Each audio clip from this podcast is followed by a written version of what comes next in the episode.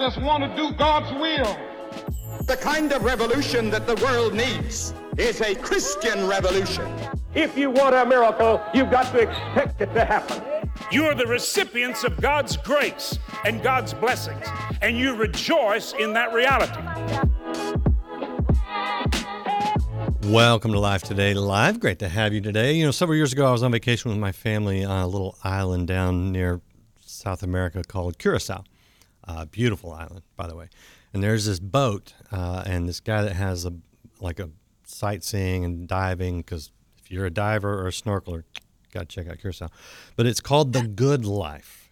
Uh, that's that's I think it's the name of his boat. It's the name of his business. And I still get stuff because I was like, oh, that's cool. And so I like on Facebook, some social media. I still see periodically these photos from Curacao, beautiful photos of you know the good life.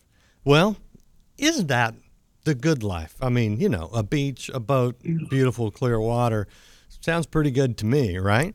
But how do we how do we really have a good life?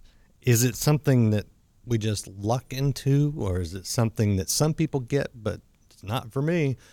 Or is it something we can go out and take hold of? Well, today's guest uh, has a book that has just been released. It is called Seizing the Good Life. And we're going to find out what she means by that. Shellie Rushing, Rushing Tomlinson, I can't say that. Shellie Rushing Tomlinson, got it, is the author. I'm just going to call her Shellie from here on out.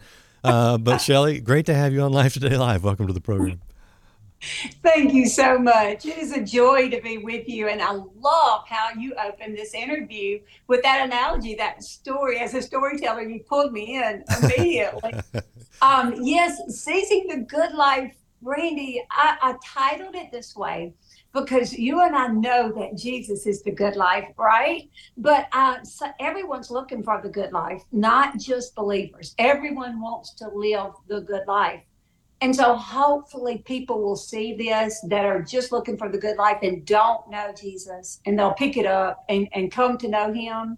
But then the second reason it's titled this way is because I want believers to keep believing that this good life is available to us mm-hmm. in the middle of all of our craziness here in you know our current world and all the bizarre things that are going on and all the anxiety that's coming at us from every corner that we can still live the good life with Christ Jesus because the joy and the peace is is our inheritance. And it didn't expire a, a few years back. Yeah you know you're, you're clearly much younger than i am However, I don't think so.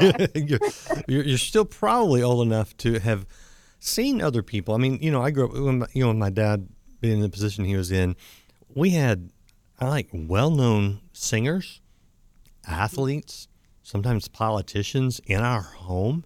And they were right. usually there because they were miserable. And I saw from a very young age, okay, yeah. fame, wealth, uh, you know, achieving your dreams a lot of times, it obviously mm-hmm. doesn't make people happy.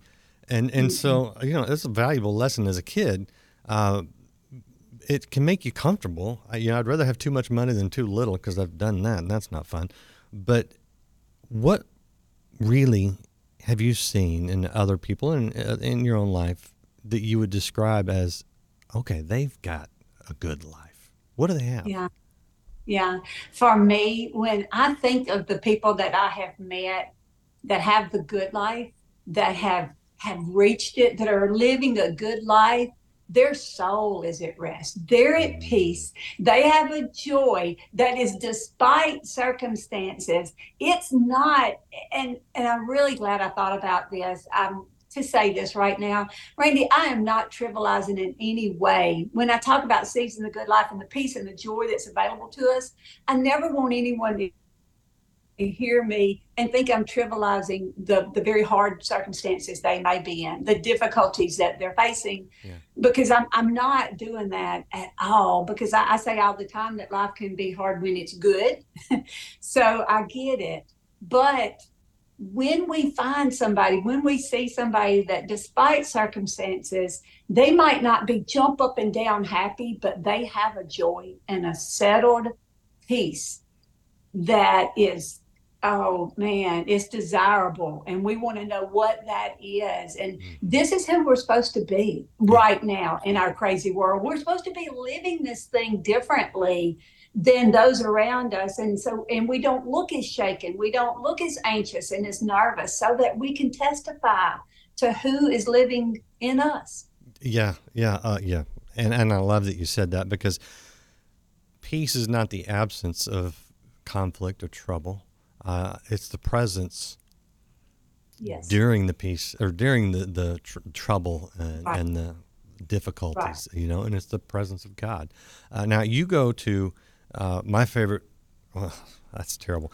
They're all my favorite books of the Bible. That's not actually true. but you go to the book when someone says, "Hey, I want to read the Bible. Where should I start?" I always say, "Start with the Book of John." Uh, Me too. I just you do too, and and I I do that for you know several different reasons. Um, but you go to the Book of John to find out what the good life looks like. So one, why did you why did you pick that book? I think I know because I love it too. But yeah. also, what did you what did you find when you looked there?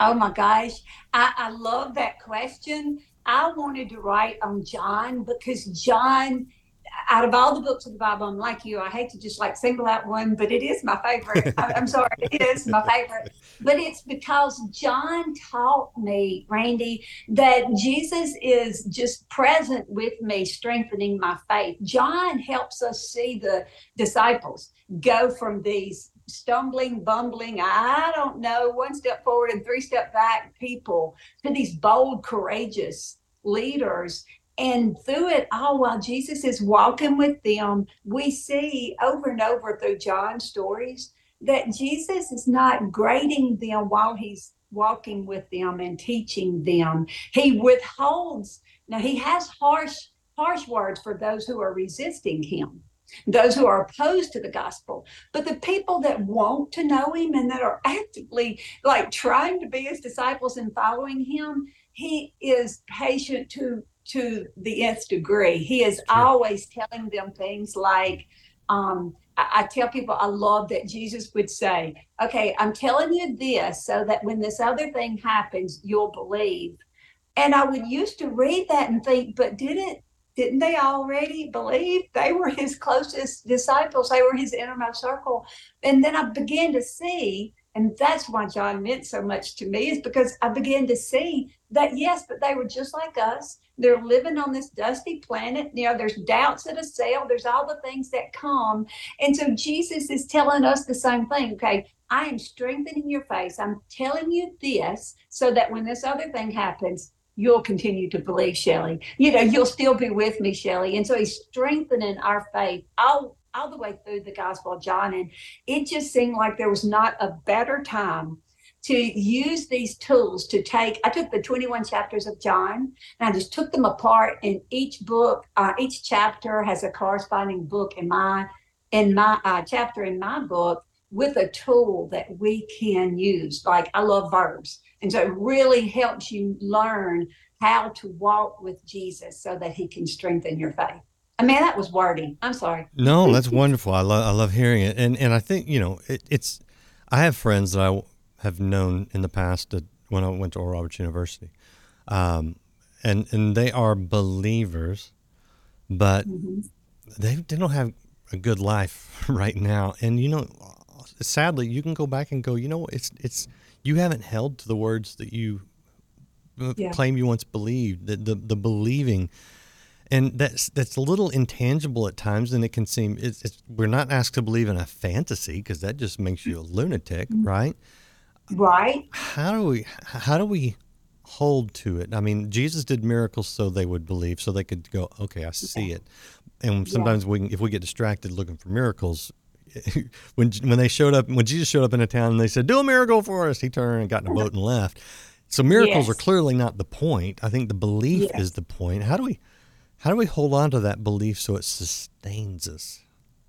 I think we cannot unless we are pursuing Jesus constantly and continually and coming before Him. I think it's the only way because I've lived both ways. Uh, Randy, I lived as a believer, like someone you may have just alluded to that that believed in God, believed God, uh, knew the Scriptures, but Jesus was kind of on the side of my plate. He wasn't, you know, He wasn't my life. He He was just there, and that didn't give me the the peace that didn't help me keep believing that didn't encourage me it's when I uh, went all in to use a tired expression, but meaning just when Jesus became everything to me, I said, okay, I really do need you constantly and began pursuing him in a different way. That's when our faith is alive because Jesus is present tense. I mean, you know, God the Father, God the Son, God the Holy Spirit, they are eternal. We know this. They exist outside of time. But the only opportunity you and I have to connect with them is in this moment, right, right here, because you and I can't be in the future and we can't be in the past. We can only be with them now. And when we begin living the now of our lives with Jesus, then um, our faith is strengthened. You make a good point because you know you look at people that live in with trauma uh, and it's because they are living in the past. It's not necessarily the traumatic event; it's the continuously reliving it. And people look at, people that live in fear and and worry and anxiety. It's because they're living in the future that hasn't happened yet. That right. that present uh, living is it's hard to grasp sometimes, but it's really really important. I want to ask you. So you said that you haven't always lived the good life. You know. Um, what contrast some of that? What what what was going on inside of you when you weren't living in that daily belief, the daily presence? What? Oh, I welcome that. Um, I think, or I don't think I know that there was a time in my life that for me, I just wanted to, I just wanted the very best life I could. I just wanted to do everything I wanted to do and, and be my own boss and just do my own thing. And then also make sure that Jesus was going to be happy with me when I went to heaven. Like, I, you know, it's like I wanted that too, but it's not really that I wanted to do anything like that, you know, we would say sinful. And, you know, it's not that I wanted to go and live this crazy life, but I had been I had bought into the lie that um, I had to just reach for everything that I could. I had to create this kind of life for myself. I had to go after life and all its gusto. And for for me, it was beginning to realize that um, my children were getting to an age where I wanted to tell them to believe in Jesus and and hold to him and you'll be fine anywhere you go and all the things my parents had said to me but it became so apparent to me that I was just repeating what I'd heard at church the mm-hmm. things that I knew from how I had been raised mm-hmm. and I got to a place where I was like okay Jesus how could this possibly be that I will have a deeper relationship with you when I have known of you and believed in you my whole life that is the contrast for me. That is when I began to say, I will know you if, you know, I, I will spend my life knowing you. It will be the last thing. And I just began pursuing him in that way. And when we begin to go to the Lord to know him rather than to make sure we're okay with him, you know, then the game changes pretty quickly. Yeah, it does. And you know, I think one of the stumbling blocks, one, one of the barriers a lot of times to doing that is we know our own sin. We're like Adam and Eve. We just want to cover it up, and we think, you know, I've I've just disappointed God. He's He's not going to want to do anything with me. Mm-hmm. You ever felt like you disappointed God? Oh, daily like daily. and that can still today trip me up until I, I love the simple gospel. I love to preach to myself when I'm wanting to pray and, and the Lord feels far away and I'm thinking, I, oh, I, I didn't do this or I didn't do that or I disappointed you, you know, with how I responded to this person or, you know, whatever, fill in the blank. But I love preaching to myself the simple gospel. And, and I tell my friends and anyone that will listen, I, when I speak to audiences, I tell them that those things did cannot disqualify you from enjoying God's presence because those things never qualified you to enjoy yeah, God's presence. Yeah it's only the blood of Jesus. And so I, I, preach to myself the simple gospel when I feel like I've disappointed the Lord. Yeah, uh, one of the story. By the way, we're talking to to Shellie Rushing Tomlinson, and I should show you her book again. This is Seizing the Good Life, available now. Uh, and I think it was in one of your past books where you talked about the disappointment thing and an experience you had in a hotel room. I think it was. Um, mm-hmm. I, I yeah. I'd love to hear that because that's powerful, and I think so many people can relate to that. Oh my gosh, Randy, I believe that's in a book that came out before this one called Finding Deep and Wide. And it's the story of me being in this hotel room. And I had spoken to this gathering the night before, and it was a weekend gathering. And I was going to be speaking to these ladies the next, th- that particular morning. And I was on my knees and I was praying for a, a family member that just just a lot a lot of trauma a lot of um, medical issues that were just really hard and really scary. And as i was praying i realized that I, I, wasn't praying out of any kind of belief that i was anxious and i was just parroting the words and i wasn't really believing that the lord was going to answer. And in that moment i said to the lord i said you i'm sorry. I said you deserve perfect obedience for what you've done in my life. You deserve someone who never doubts you. You deserve the absolute highest level of service that I could ever give you. And instead, you get me. Like I'm about to speak to these women, you know, and you get me, you get this loud vessel. And the Lord doesn't speak out loud to me. Mm. You know, he, he speaks in my heart, but I heard as clearly as I heard hear your voice while you and I are talking. I heard him say, and I got that. I got mm. that perfect obedience. I got the one who mm. obliterated the bar. I got the one who served me that well. And you, Shellie, get to stand in his favor. And it mm. was like Yeah, I mean that that shifts your whole paradigm. Uh, right. and and it makes it not about us because it's it's not and i find so many people get stuck with the if i could just do more for god he would give me a good life. Oh.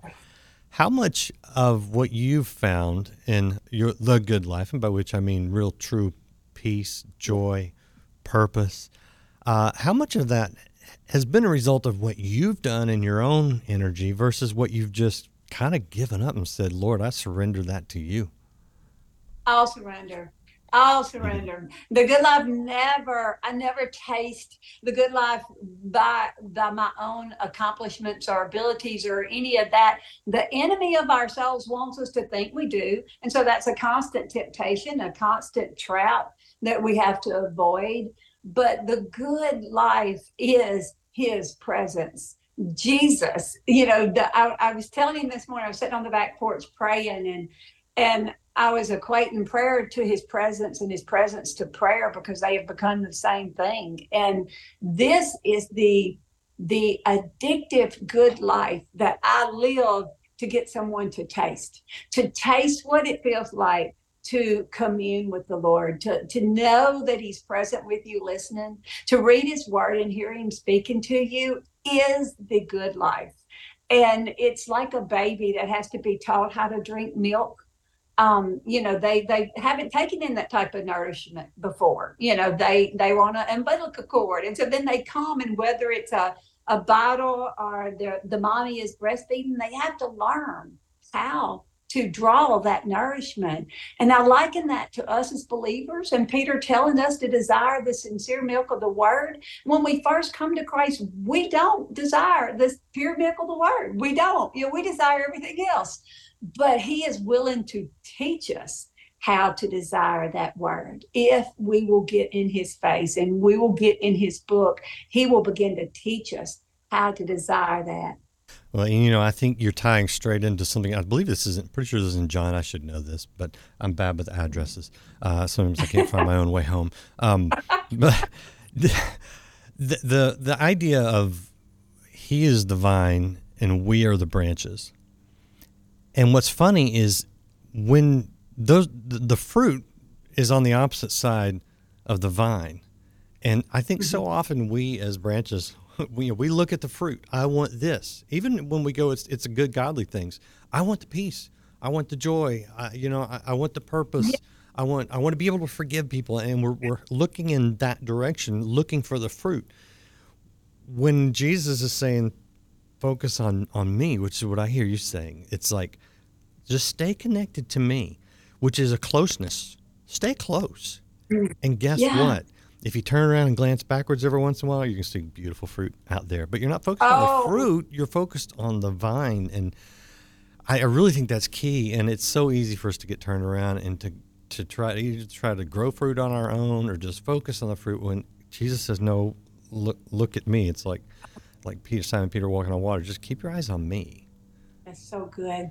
That you, is you, you get good. you get this. I can tell. that that preaches. I like when I get to see this again. I'm going to rewind and listen to what you said again because that preaches, and we all do it. But thank you for that. I love that.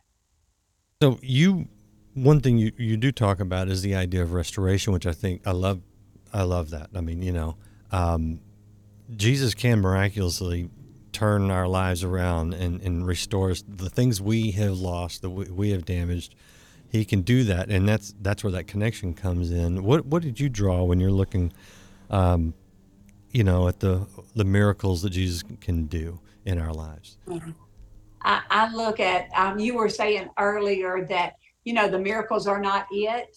And it's because, Randy, if it's the miracle that we have to have, then we're going to be exactly like the disciples. What can you do for me today? Because they saw miracle after miracle, and then they're confronted. You know, they just fed thousands of people, and then they're confronted with another group of thousands, and you know, they're all like, "Okay, what are you going to do now? You know, we need another miracle." It was a constant um, prove to me who you are, and the the miracle that you and I need, and those that are watching with us today need, the miracle we need is when we so live in Jesus that He begins to change us from the inside out. We're the we're the most surprised that we want to pray. We're the most surprised that we're hungry for His Word. No one is more surprised than we are. And I say that's the miracle we need when He begins transforming the things that we choose where we choose to invest our time and our money and our resources and our energies and our lives and and they're different than how they used to be then that's a miracle that we can't deny because we know us. We look at us in the mirror. So true so true and so good. I want to show you real quickly uh, shellie's website. Looks like this. It is southern.com that is that is quite the url there shellie that is quite the URL. Can we give them an easier one also? Do you have another one? Because that's such a long URL. Okay. I recently redirected another link to it that's so easy, Randy. If they type in Shellie, and Shellie has an IE, if they type in shelliet.com, they will go to that same belle of all things southern.com nice. address. We will we will put that on the screen. All right. Very good. Shellie, uh, I have one more question for you, and I want to say thank you right tell, now. I was going to tell you a funny story about that Belle of All Things Southern URL. I'd love to hear, it. Hear yeah, yeah, yeah, yeah, yeah. I'll make it short. So years ago, Randy, when I was um, releasing my first humor book, there was this whole group in New York City. We're on a conference call, and they're wanting to brand me with some um, title. right, right, right. And and I didn't think I needed to be branded. I mean, for us around here, that means a cow and a, you know, I mean, I, I, don't need to be branded, but they wanted to. And they were suggesting things that my family would have run me out of town laughing. I mean, they were suggesting like the Bayou Babe and the Barefoot Barbie, all these crazy things. And my sisters would have laughed me out of the family. And so we're on this this conference call, and all these titles are going back and forth, and they're about to name me something, right? Well, at that time, I, I talked a whole lot um, about the South, and all things Southern was, you know, what my website, my newsletter was called. And I simply said, Well, I'm a Belle and I write this All Things Southern. So you could call me the Belle of All Things Southern. And they went with it and they plastered it everywhere and they wanted it on my website and they put it on the back cover of books. But Randy, the very first time someone introduced me, I was as mortified as if they had called me the Bayou Barbie or whatever, because I meant it like I am one little bell of this newsletter I call All Things Southern. And they introduced me like the bell of, Of all, all things. things. That's a pretty great I've been running from it ever since. That's very funny. Shellie T is a lot easier. I will say that. All right, you, you you you. I love your humor, and I know you you use that a lot when you speak, and and you're never going to run dry with me. But I have a serious question to Okay, end to all right. end in this discussion, uh, Okay. because, well, how many children do you have? I have two children that are married to two wonderful people, and they've given me six grandchildren. Okay. So, uh, and, and when we think about, you know, the good life, that is something you, not to be morbid, but you hear, you know, at funerals, boy, they, they had a good life, you know? Right. And I want people to say that about me. But when people talk about you someday, long, long in the future, after you've, you've outlived everyone else, um, what, what, how do you want them to reflect on your life if they go, she had a good life, she led a good life? How, how do, what, what is that, what do you want that to mean to your children and grandchildren? Mm, I want for my kids and my grandkids to know where I got my joy from, to know that my treasure was in heaven, and to know that I was at peace and I lived with joy. That you know, I want them to think, well, she she obtained it, she wrote these books, she accomplished this. None of that. I, I don't want it to be accomplishments. I want them to remember me as someone who loved Jesus and their treasure was in heaven and they were wanting to take as many people with them as they could and they even if they say oh grandma all she did was talk about jesus and you know try to get people saved that would be perfect with me That right there is the good life, and all of us can have it. We just go out and take it. It's a free gift, but you do have to accept the gift, and that's the beauty of it. Amen. Shellie, thank you so much. Been such just a blessing and inspiration talking to you. Thank you for being with us. uh, i've enjoyed it thank you for having me Absolutely. And I appreciate all of you guys out there watching uh, and hitting share, sharing the good life with other people. And if you haven't liked, followed, or subscribed, please do that because we've got more encouragement for you, just like Shellie. On Life Today Live, be sure to check out her book and then go out and get the good life for yourself. We'll see you again next time. You may be unworthy of the healing because of your sins.